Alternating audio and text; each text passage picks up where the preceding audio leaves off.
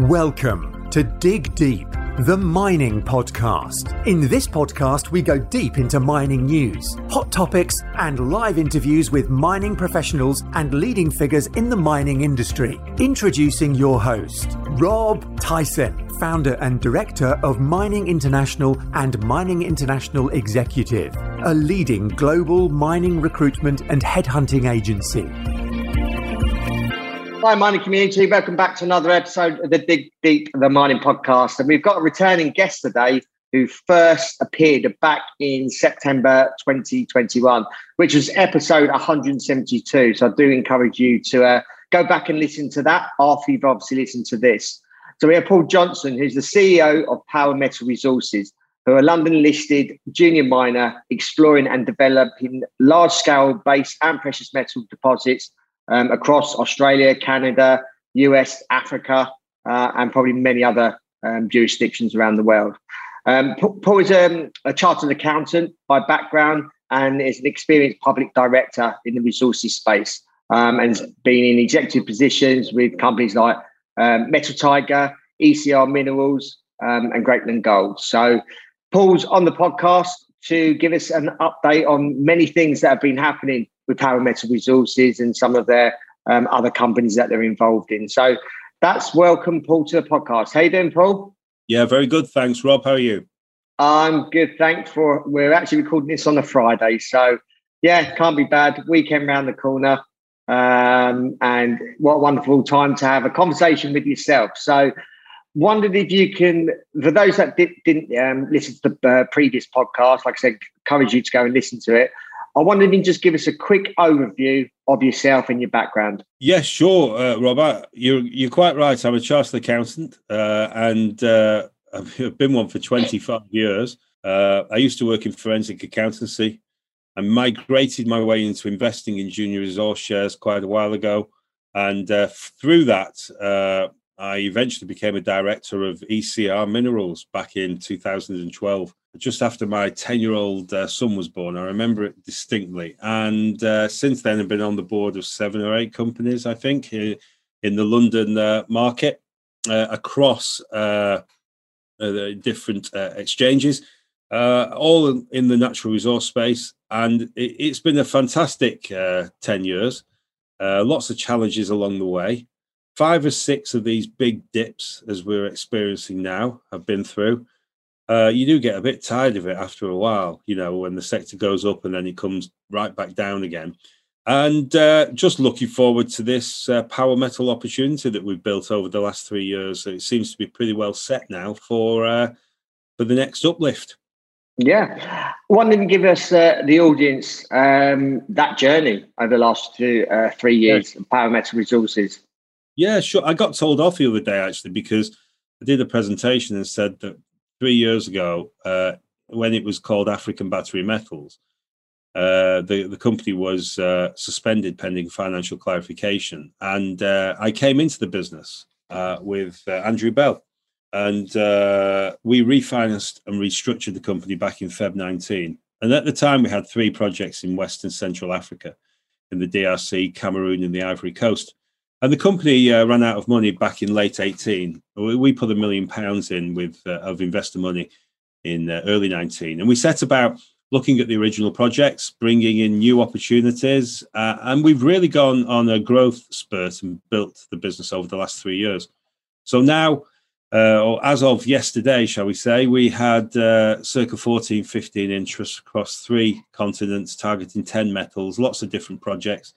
Uh, lots of different geologies, commodities, uh, geographies. Uh, we did that deliberately. Uh, we said we were going to build the portfolio when market conditions were tough and difficult, and we've done that. And we said that uh, over a period of time, we would start to crystallize elements of the portfolio, and we're doing that. Uh, and then we would start to focus our internal uh, exploration efforts on a narrower list of projects so that we could start to articulate more fully our enthusiasm for various parts of the business internally, uh, and uh, focus our management time, which is the key thing, and our financial resources uh, on uh, on a, a more limited portfolio, which we're moving towards. So that's the cycle of the business, really. A big explosion in exposure across the world, start to put things onto the balance sheet as opposed to having them on a, you know, a direct project interest, and uh, and then start to focus down on a on a couple, two or three areas of our business. Um, obviously, I want to speak to to you about a few of the entities that you have. Um, but before I do that, I wondered if you can just give us an, a, a quick update since we last um, recorded a podcast, which was in September twenty-one. So probably the last eight, nine, ten months. I just wanted to give us an update. And I know you've been pretty busy. Yeah. Okay. That, yeah, that requires me to have a good memory. September uh, twenty twenty-one is when we did our first real crystallization deal, uh, where we sold our Hemlo Schreiber interest to First Class Metals, who were planning to do an I P O in London at the time. Uh, they, they're very close to that, so we're looking forward to them coming on market. And we hold about thirty-six percent of them at the moment. And on I P O, we'll hold a little less, in the twenties. But, you know, we're, we're, uh, we'll have a big exposure. So our crystallization started when we spoke last, really. Uh, since then, we uh, launched the uh, pre-I P O process for Golden Metal Resources, our package in Nevada, U S A, where we hold circa eighty-three percent at the moment. Again, on I P O, it will be less than that, but it will still be a very significant percentage. And there, that's gone pretty much largely through the pre-I P O process. Uh, so looking forward to that listing in, in due course. I have to use the term planned listings for these things because it's market convention that until something is a done deal, you don't assume it is. But don't take anything away from that. Uh, the uh, First Development Resources, uh, since September, we've completed the acquisitions of all the different project interests. We've uh, uh, started the I P O process. We raised one point one two five million into that vehicle recently. Uh, and now that's going through the process for a listing in London. Some major targets in uh, the uh, Western Australia. Uh, Havieron, Greatland Gold style magnetic bullseye targets for deep uh, undercover gold copper mineralization, and uh, also uh, the Celta projects in the Northern Territory that's prospective for uranium, rare earths, uh, lithium, that kind of thing. So nice package, and it's going through its process now. Uh, back since September, we've had lots of licenses granted in the new Ballarat Gold package. In Victoria, Australia, we've got forty-nine point nine percent of that with Red Rock, our partner. Major steps forward on that package. Very excited about that. Uh, Exploration-wise in our business, we've uh, done multiple drill programs. We had some extra results from Molopo after when we spoke last. Uh, I think it was after, which uh, demonstrated up to one point seven percent nickel in uh, drill cores from uh, the first drill program. Uh, since then, we've uh, done a deal to acquire a much larger percentage of that project. We're very excited about that one. Uh, Tati Goldfields in Botswana, we've done drilling, and we got uh, a concentrated set of gold results from one license area. Found out that the uh, the system that we were targeting ran into another unstaked area of ground, so we took another license out, which we've been awarded. So we're looking forward to taking that one forward. And I suppose, uh, without boring your audience to death too much, uh, a big part of our business that's really come on since September has been our uranium, where we've uh, secured a very large project uh, package, seven properties in the Athabasca Basin area in Canada, uh, four hundred fifty square kilometres of ground. Very, very prospective for uranium, right in the heart of a major uranium area. And uh, you know, we're, we're looking to build that uranium package as we go forward. So it, it is, our business, as you can see, is uh, has a lot of different elements to it. It will simplify over the coming months with more crystallization events, uh, things effectively going onto our balance sheet where we have financial assets in natural resource exploration opportunities. And I'd like to build that up so we have a diverse portfolio. And our business will morph into more Uh, specific exploration activities across a, a more limited number of projects. I wonder if you just tell us a little bit more about, obviously, uranium, the more recent, um, obviously, sure. acquisition and the, obviously, licenses that you've uh, obtained. Just wanted to just tell you a little bit more about what, what you're doing there. Yeah, we uh, we went into uranium starting September twenty-one. We've been watching it for months and months, and we noticed that Sprott started to buy Sprott Uranium Trust started to buy up a large amount of uranium, incre- helping to increase the price. There's a lot of activity going on with green, uh, the green, uh, you know, economies, and uh, thinking about uranium nuclear. Sorry, nuclear power as a uh, a green te- uh, energy source, which it is, and. Uh, there, there was uh, you know, an increasing amount of activity, new power stations uh, uh, slated, and we thought back in September we we thought we need to move quickly. So with the benefit of all the work we'd done in preparation, we went and staked a whole heap of ground in the Athabasca, or surrounding the Athabasca in Canada. Uh, Since then, we've uh, we've taken on, as part of First Development Resources, the Celta project, which is uh, you know, targeting uranium, and we've signed a deal to potentially uh, go into Togo uh, uranium exploration as well. Uh, we there's the very few vehicles listed in London that have a focus on uranium. We think it's uh, uh, uh, it's one of those areas that it goes a long time, the uranium sector, without too much life. And then when it comes to life, and you do get a few indicators, as we've had recently, when it comes to life, it can be quite a dramatic uh, uh, sector for investors. I'll give you an example. Back uh, two thousand six, seven was the, you know, the last big uranium boom. Uh, the price went up to, I think, circa one hundred forty dollars a pound for uranium. Uh, and uh, many companies, I mean, very many companies, uh, mainly in Canada, of course, went up ten times, some one hundred times, some one thousand times on the back of uh, the big uranium run. And we think, we think, and we could be wrong, but we think that's coming coming again. So we wanted to position ourselves because, you know, we want to make a lot of money for our investors. Uh, we are investors ourselves. Uh, you know, uh, a couple of the board members have uh, shareholdings. So we are aligned, uh, and we have options and warrants and that kind of thing in the business. So if we can make it outperform, it's good. And uh, one of the biggest sectors for outperformance uh, has got to be uh, uranium. Yeah, and I agree with you there. Uh, obviously, I interview a lot of people on this uh, podcast and interviewed quite a few people in the uranium sector. Um, and I think from what I can tell, um, obviously, there's a, there's a, a, a supply issue, which... all the uh, um, basically the, the all all of the, the uranium, I suppose, in the world for what is needed in the future, they're dwindling down their reserves. Um, and the thing is that everyone is waiting for the price to basically increase before they can then move into production um, sure. and build some uranium mines. So that's that's what I see, um, and it's just waiting for that price uh, to. So I hear. They get to about sort of seventy, seventy dollars, seventy-five dollars as a um, as a price where then people will then start constructing mines. Um, and there seems to be a handful out there, um, and there's still a lot more needed. So, yeah, um, it's, yeah, the minimum price of production to, to make many projects viable. You diff- hear different figures, say sixty, seventy, eighty dollars.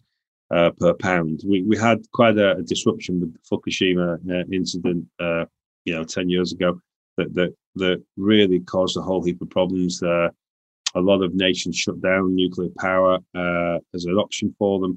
Lots of uh, uranium contracts had to be dumped on the market. Uh, so many different factors affecting it. So it's been in a, quite a slump for quite some time. When it comes back, of course, it, you know, it won't just go back to that price that justifies reopening of mines or development of mines. It will go through it. It always does. These commodities, they slingshot through. They go to a much higher level.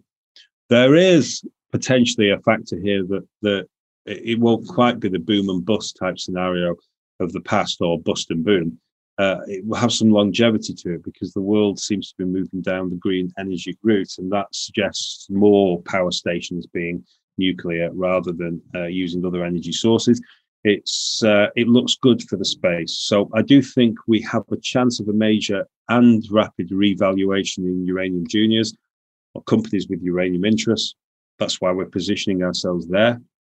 I think it has potential for longevity, so not just a quick spike up and then a, a pull back. And uh, and that's good from a business perspective, because you don't really want to position yourself just in a spike scenario. You know, you want to have some longevity to your company. Uh, and something uh, like is emerging in the uranium space is, is perfect for us. I know a lot of progress has been made with uh, First Development uh, Resources since we last spoke.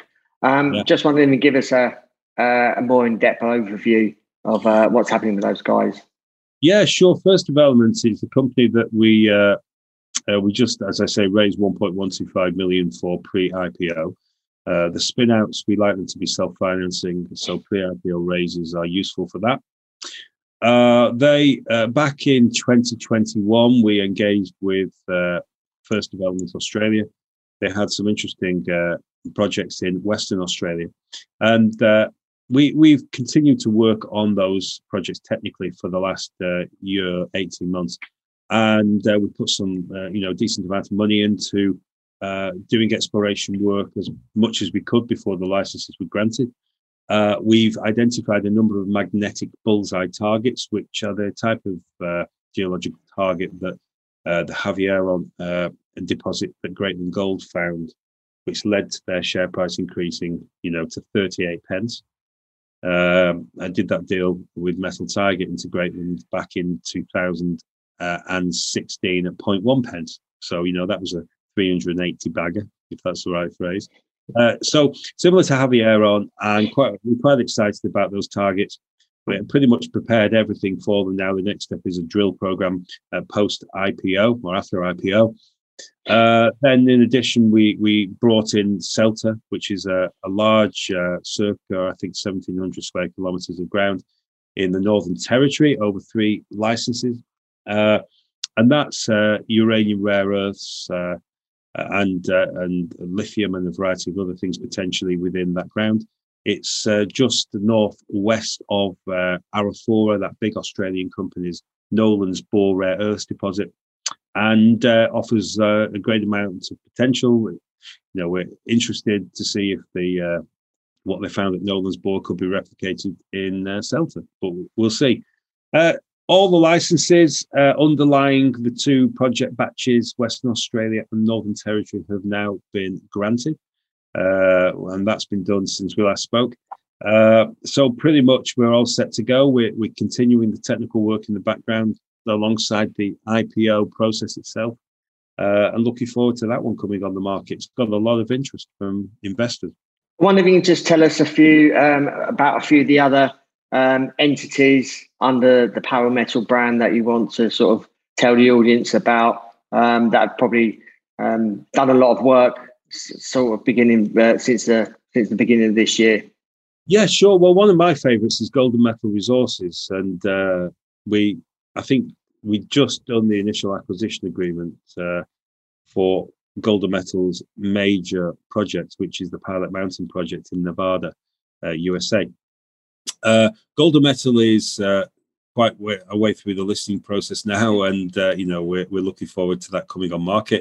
Its central flagship interest is Pilot Mountain, which is uh, a large uh, tungsten uh, focused resource. It also has copper, zinc, and silver.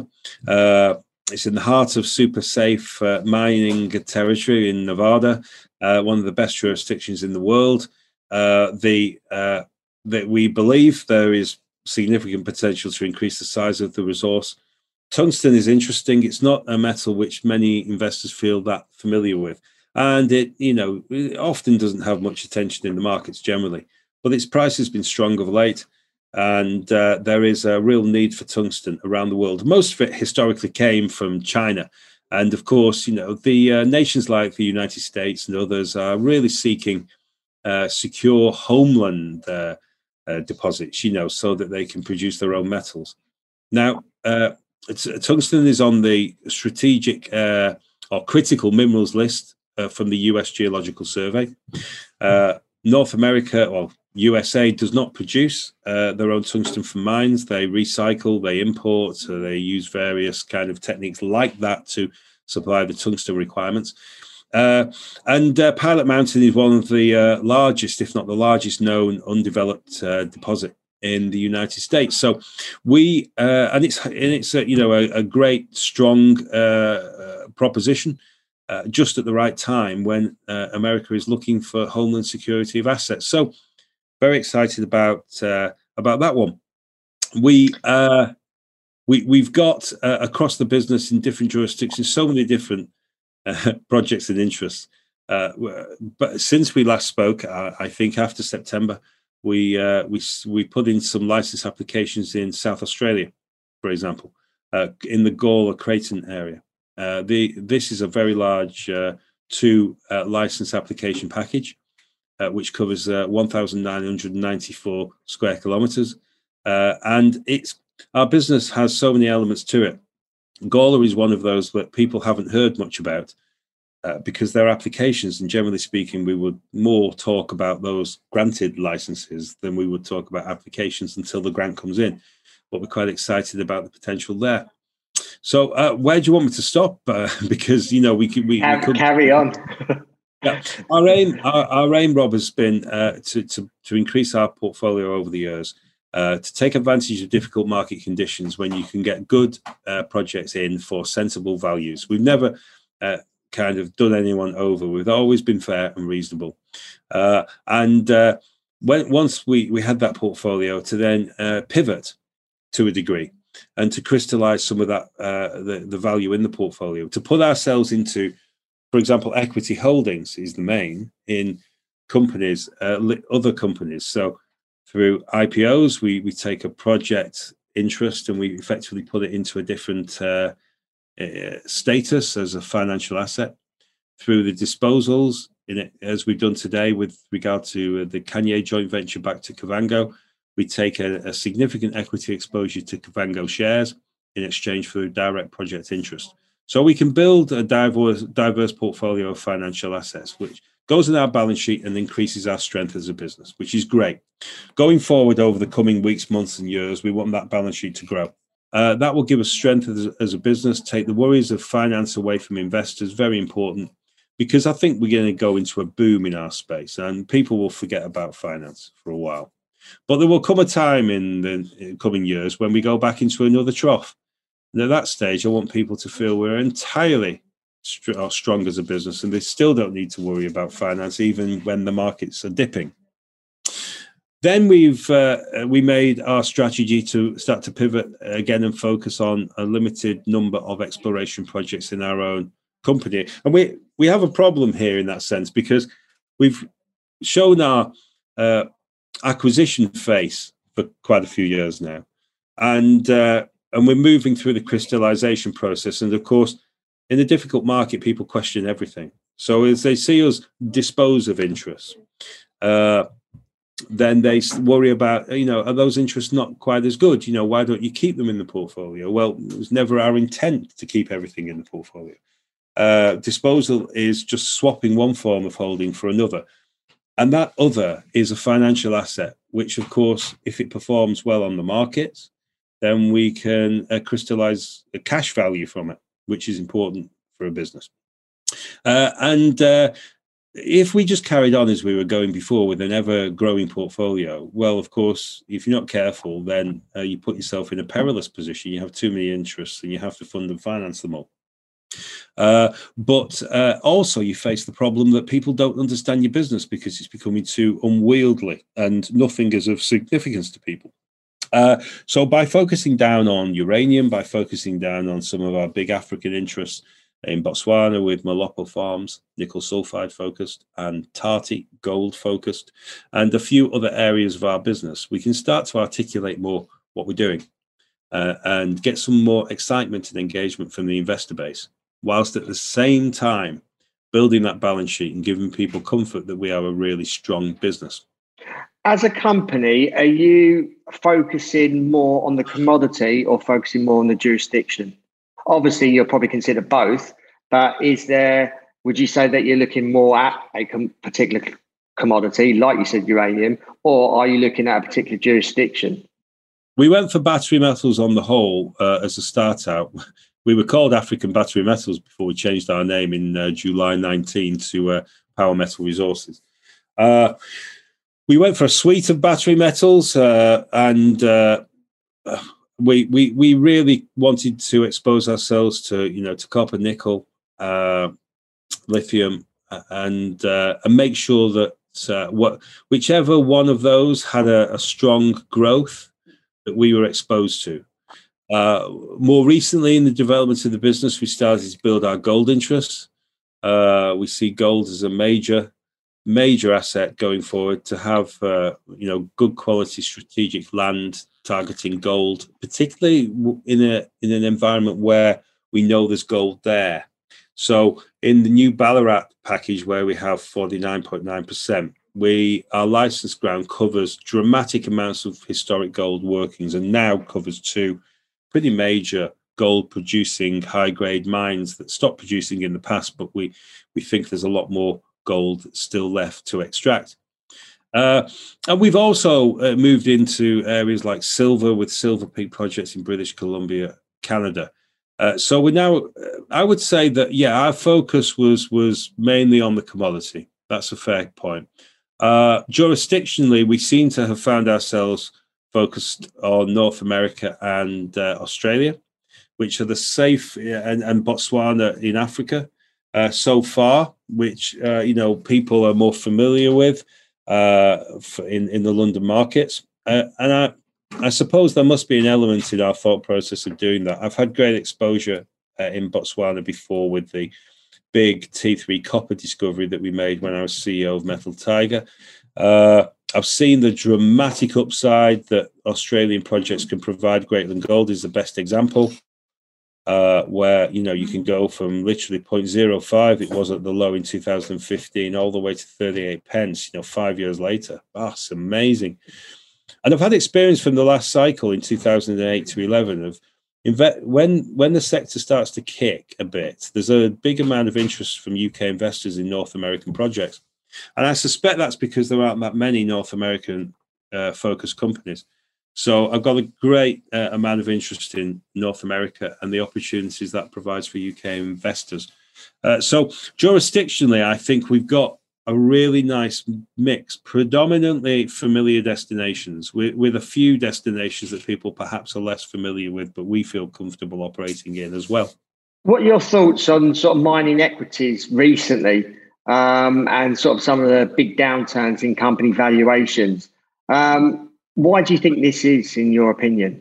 Oh, it's it's a cyclical space, Rob. It's, uh, it very much does go up and down. Uh, stating the obvious there. Uh, the, the, what was it, Mark Twain's quote, the market can stay irrational longer than you can stay solvent. Uh, you, you look at any asset class and it tends to experience this. Uh, and one minute it can be flavour of the, the month, and then the next it can be crashing through the floor. Our space is an acute form of that. Uh, I look at my own share price. We we we went up quite dramatically from the COVID dip into the high of three point five or so pence in January, February twenty-one. Then we found ourselves crashing all the way back down to zero point eight. Now, from a managerial perspective, I look at what we've done within the business, and, and our confidence and our focus has never, ever wavered. Uh, we uh, continue to push ahead with the business plan as we outlined pretty much from the beginning. And uh, I've done so many roles in this space across different market conditions, and five or six of these dips. This is probably the worst, by the way, that I've experienced. Uh, and I've seen that, you know, that that move up and down in valuation. So I'm kind of used to it. I get a lot of feedback from newer investors now. Uh, I think the COVID dip and the uh, people being at home brought a lot of new people into the market, which is a good thing. Uh, I feel for a lot of those people because our market, junior resources, uh, the venture exchanges around the world, they, they can extract a lot of capital from people. You know, you, you become very, very confident when things are going well in the markets, when the share prices are up. You can have, as John Teeling said to me uh, a few years ago when I went to see him back in two thousand eleven, and I'd had quite a strong portfolio performance, up two hundred times uh, in the natural resource space from two thousand nine to eleven. And he said to me, be careful of being a master of the universe.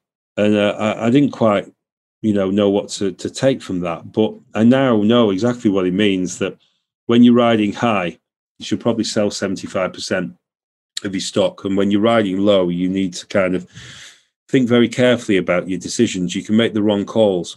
And I, and I get a lot of criticism now. I've done this for quite a while.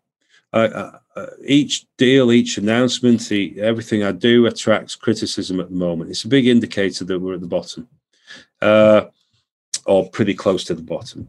Uh, I have to stay reasonably resolute. I, I don't ignore people, investors. I read all the different accounts, you know, social media accounts. I read emails. I try and get back to people as much as I can and take it all in.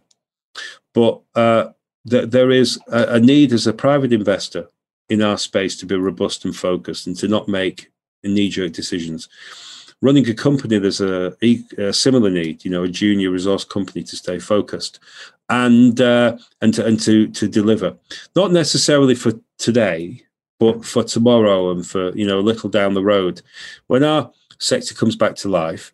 I expect and I hope, of course, at the same time, that our, our Uh, share price and our valuation will go up in line with what we've achieved within the business.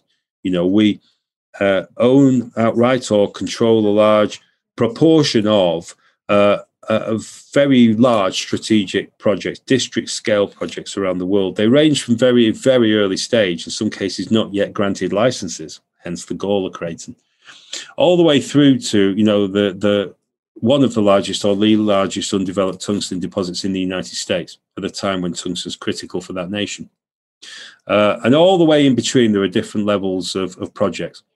We've been quite responsible, and we've we've invested in exploration across pretty much all of our projects, all, all of our projects, to, to understand the geology better, to identify if our hopes for metal prospectivity were confirmed by real work. And we've been almost entirely successful. Not entirely, but it's been a, you know, an exceptional run of news that we've had within the business about taking projects forward. Uh, so we're really in the right place at the right time, we believe.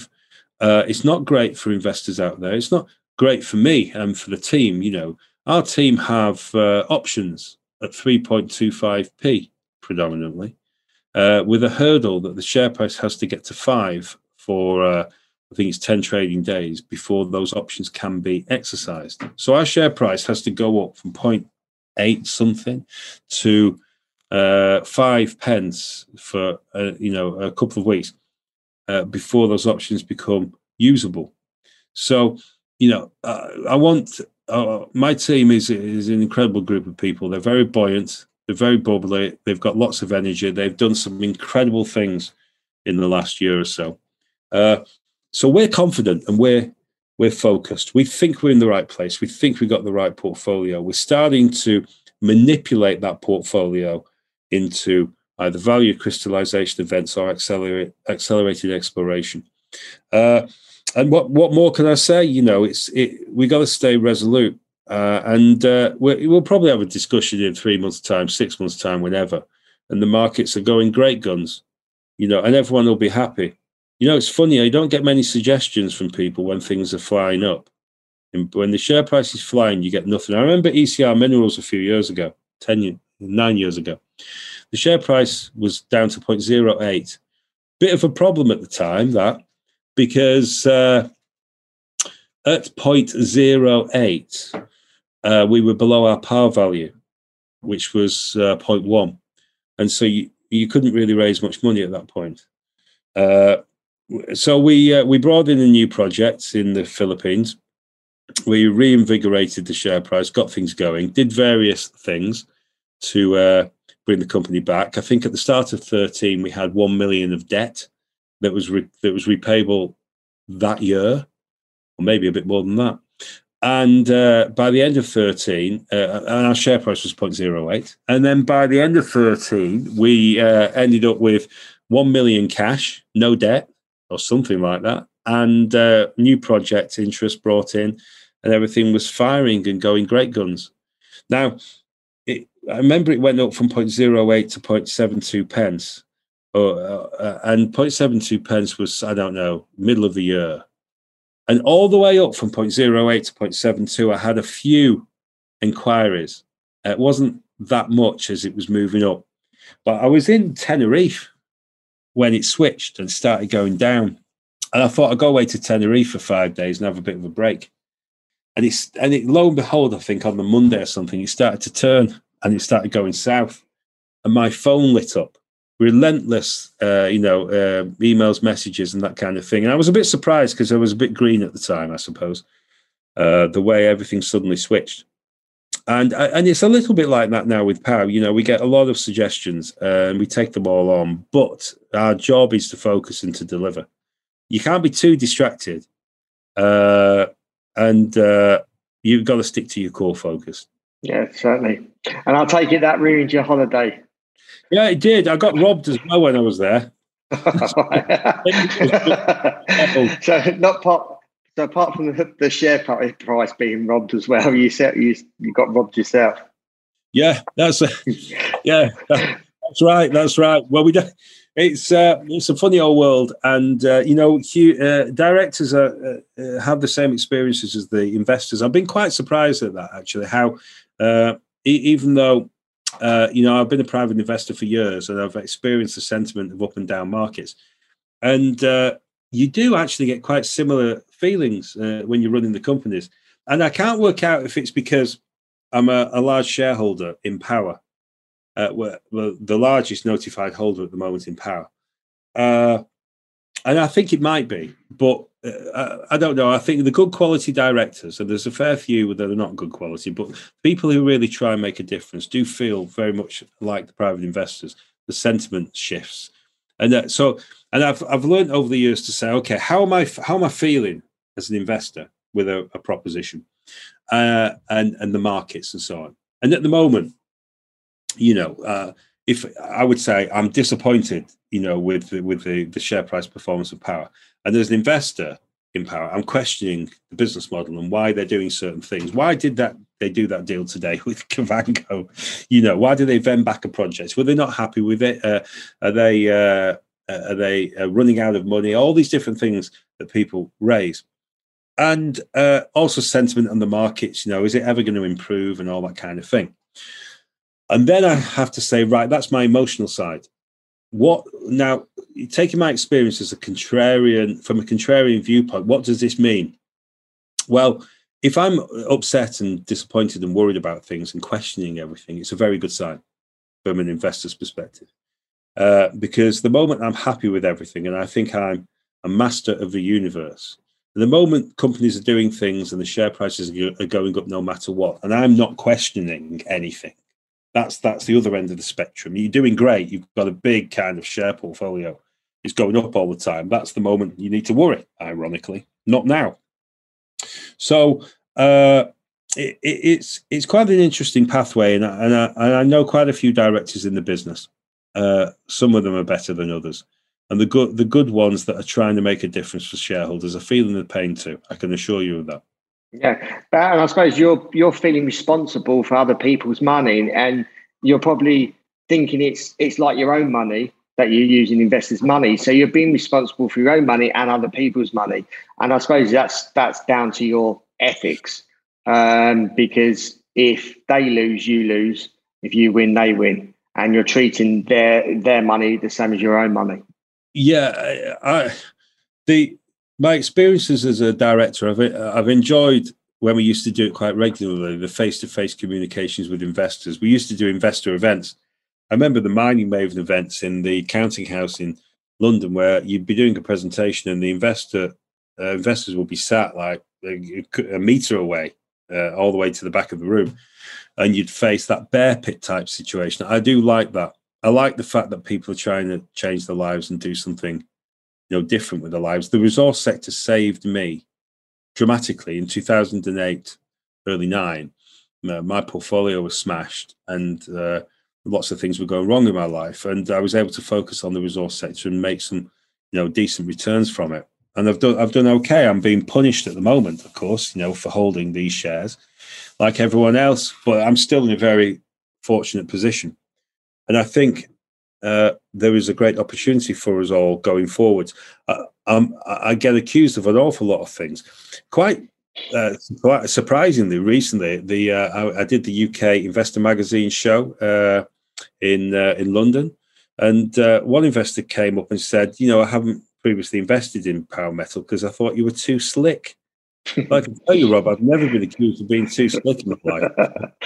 I took, took that as a compliment. I was almost prepared to say, look, don't worry about investing. Just keep on following slick.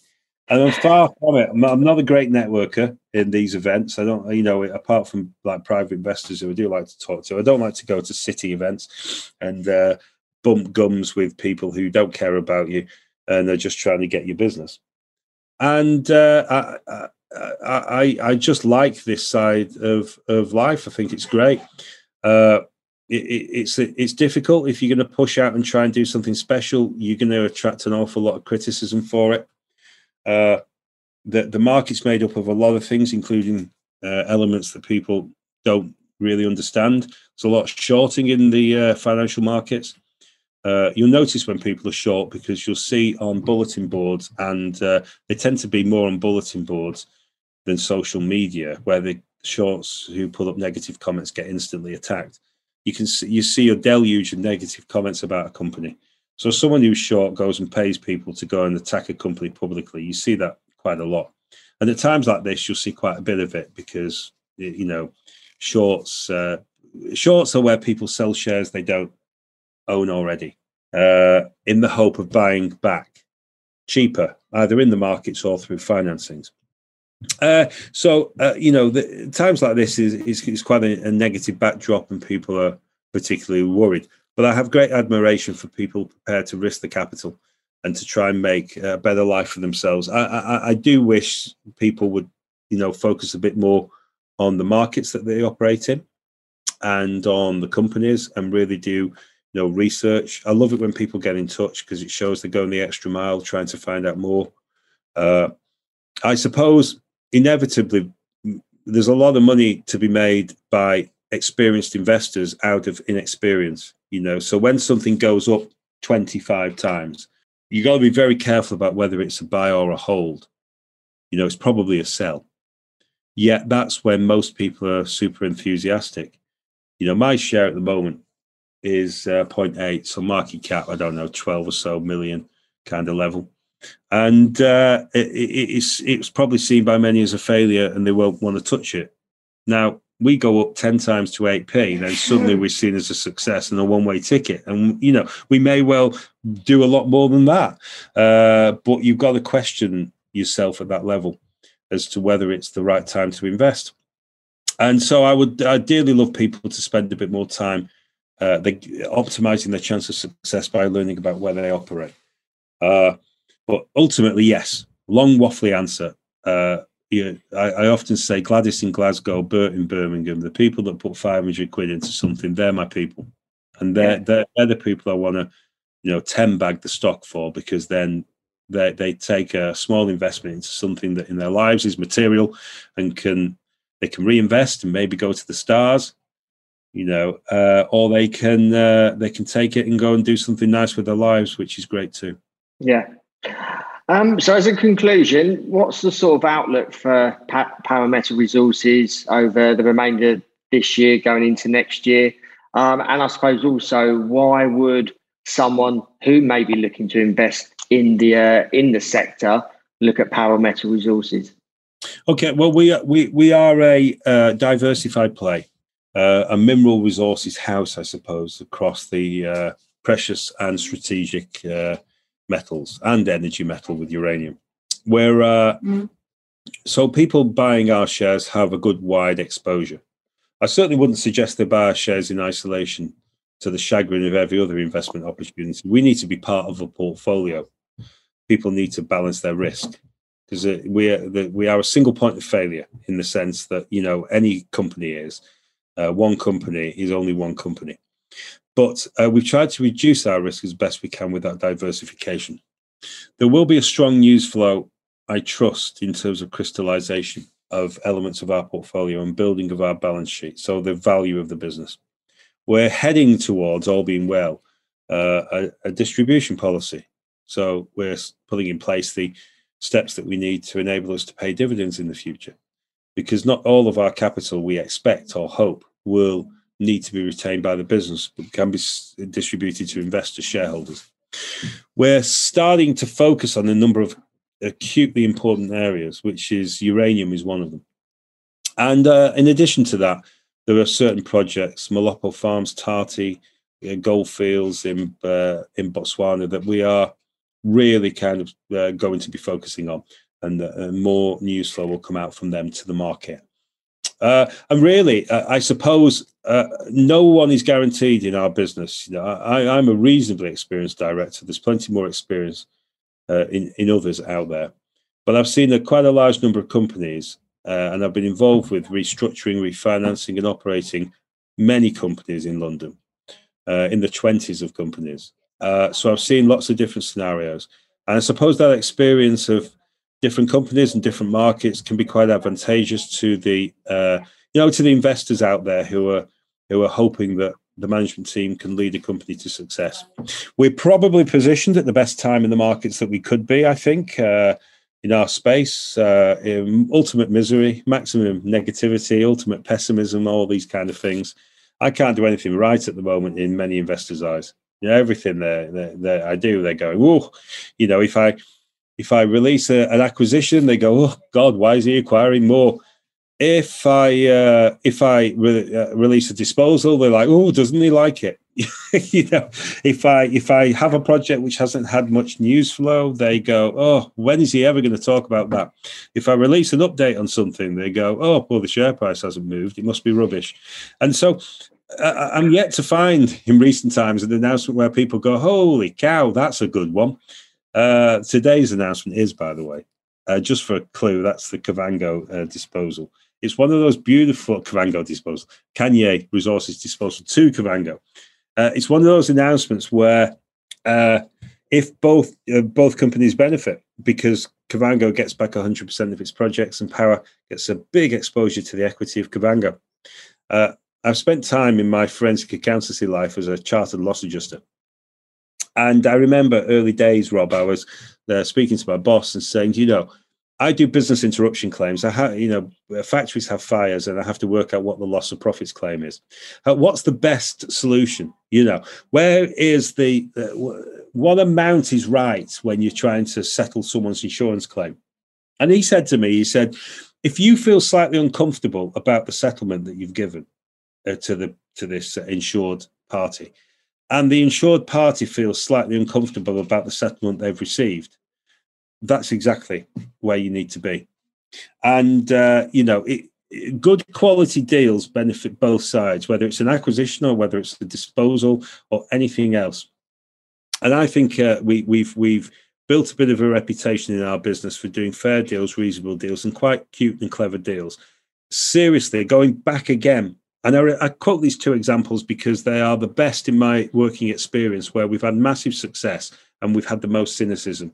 Greatland Gold, one hundred and fifty thousand pounds of Metal Tiger money into Greatland at point one. I was lambasted for that deal. How can you waste shareholders' money on a moribund dead vehicle? Well, you know, our company benefited dramatically thereafter because of the rampant success of the Greatland Gold share price. Because it's not just about getting in and buying equity. You've got to have confidence that that equity, for various reasons, now and in the near future, can deliver. And uh, on the uh, uh, the Uh, Kalahari Copperbelt deal I did with Metal Tiger back in fifteen.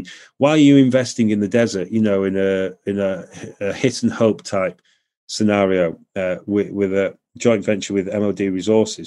Well, it's because we knew it's large amounts about the project areas. M O D had been working on them for years. The only thing they had lacking was a bit of capital to do the original deal that Metal Tiger provided.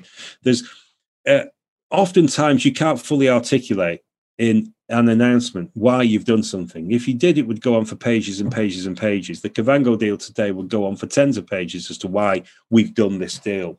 But there is a detailed, distinct and focused rationale behind all the deals that we do. And some of them will pay off and some of them won't, I'm sure. But if I'm doing ten deals, for me to be a rampant success as a business, I only have to get one or two of them right. You know, literally, that's the space we're in. You get one or two of them right, massive returns. If I can get three or four of them right, we're we're going to be laughing, you know. Uh, so uh, I, it's a fascinating time, and I think we're we're quite excited and buzzy about the future. Well, great talking to you as always. Um, really appreciate your time. Give us an uh, give us an an update on Power Metal Resources. Um, if our audience wants to reach out to you, if they've got any questions. Uh, that could be uh, obviously potential investors, but just anyone else within our mining industry. Um, how can they go about um, getting in contact with you? Yeah, they can send an email to info at power metal resources dot com. But crazily, perhaps, they can also go to our market and news announcements. And at the bottom in the contact us section is my mobile phone number. Okay, whether we're a small company, which we are at the moment, or a mega company, that number is going to stay on there. And uh, people can send me a message and get in touch. You know, it, I, I don't care if you've got a million pounds invested in something or whether you've got five hundred quid invested. It's all, it, from my biblical uh, kind of uh, evangelical days as a youngster, I was always taught about the widow's mite story. You know, where the, the widow goes in and puts a very small amount of money into the uh, collection pot and gets criticised by the priest about it. Then the priest gets reminded that that very small amount of money was everything that poor lady had. You know, uh, just because you're a small investor with a small amount of money doesn't mean it's not material to you. So if you want to get in touch and talk about the company, then you let me know. There are times when it's incredibly busy, well, very often, and I might be a little bit slow, but I endeavour to get back in touch with everybody in some form. And, you know, as we grow and develop as a business, it'll get crazier and it might get a little bit more difficult to do that. But at the moment, I'm just about managing to keep up. So, yeah, please send me a line. Yeah. And I know you're on obviously many social media channels as well. I know you're on Twitter and maybe some others. So, um, obviously, we can put, include those in the show notes, accompanying this anyway. So, um, Paul, no really appreciate your time and um, appreciate, obviously, sharing the, your journey, your insights and um obviously, wish you well in your success moving forward. I know, um, obviously, we we speak we speak often, so I know you're really hard at work and a lot. And obviously, we, there's just a little bump in the market at the moment, but I'm sure that will turn around very soon. And um, and I'm sure you'll have a, a few more acquisitions in the in the pipeline over the coming uh, rest of this year and next year. So, wish you well in your um, endeavours. Thank you, Rob. No worries. And those for listening, hope you enjoyed that episode. Um, please pass this, uh, share this episode with friends, family, um, in whether you're in the industry or whether you're not in the industry. Um, if you're looking to maybe invest in the, the stock market, um, the resources industry is, I think, a, a sector um, that not many people are speaking about at the moment, but I'm sure they will be over the coming years. So um, appreciate your continued support. And until next time, happy mining. Thank you for listening. Remember to reach out to Rob via the show notes and be sure to subscribe and leave a review.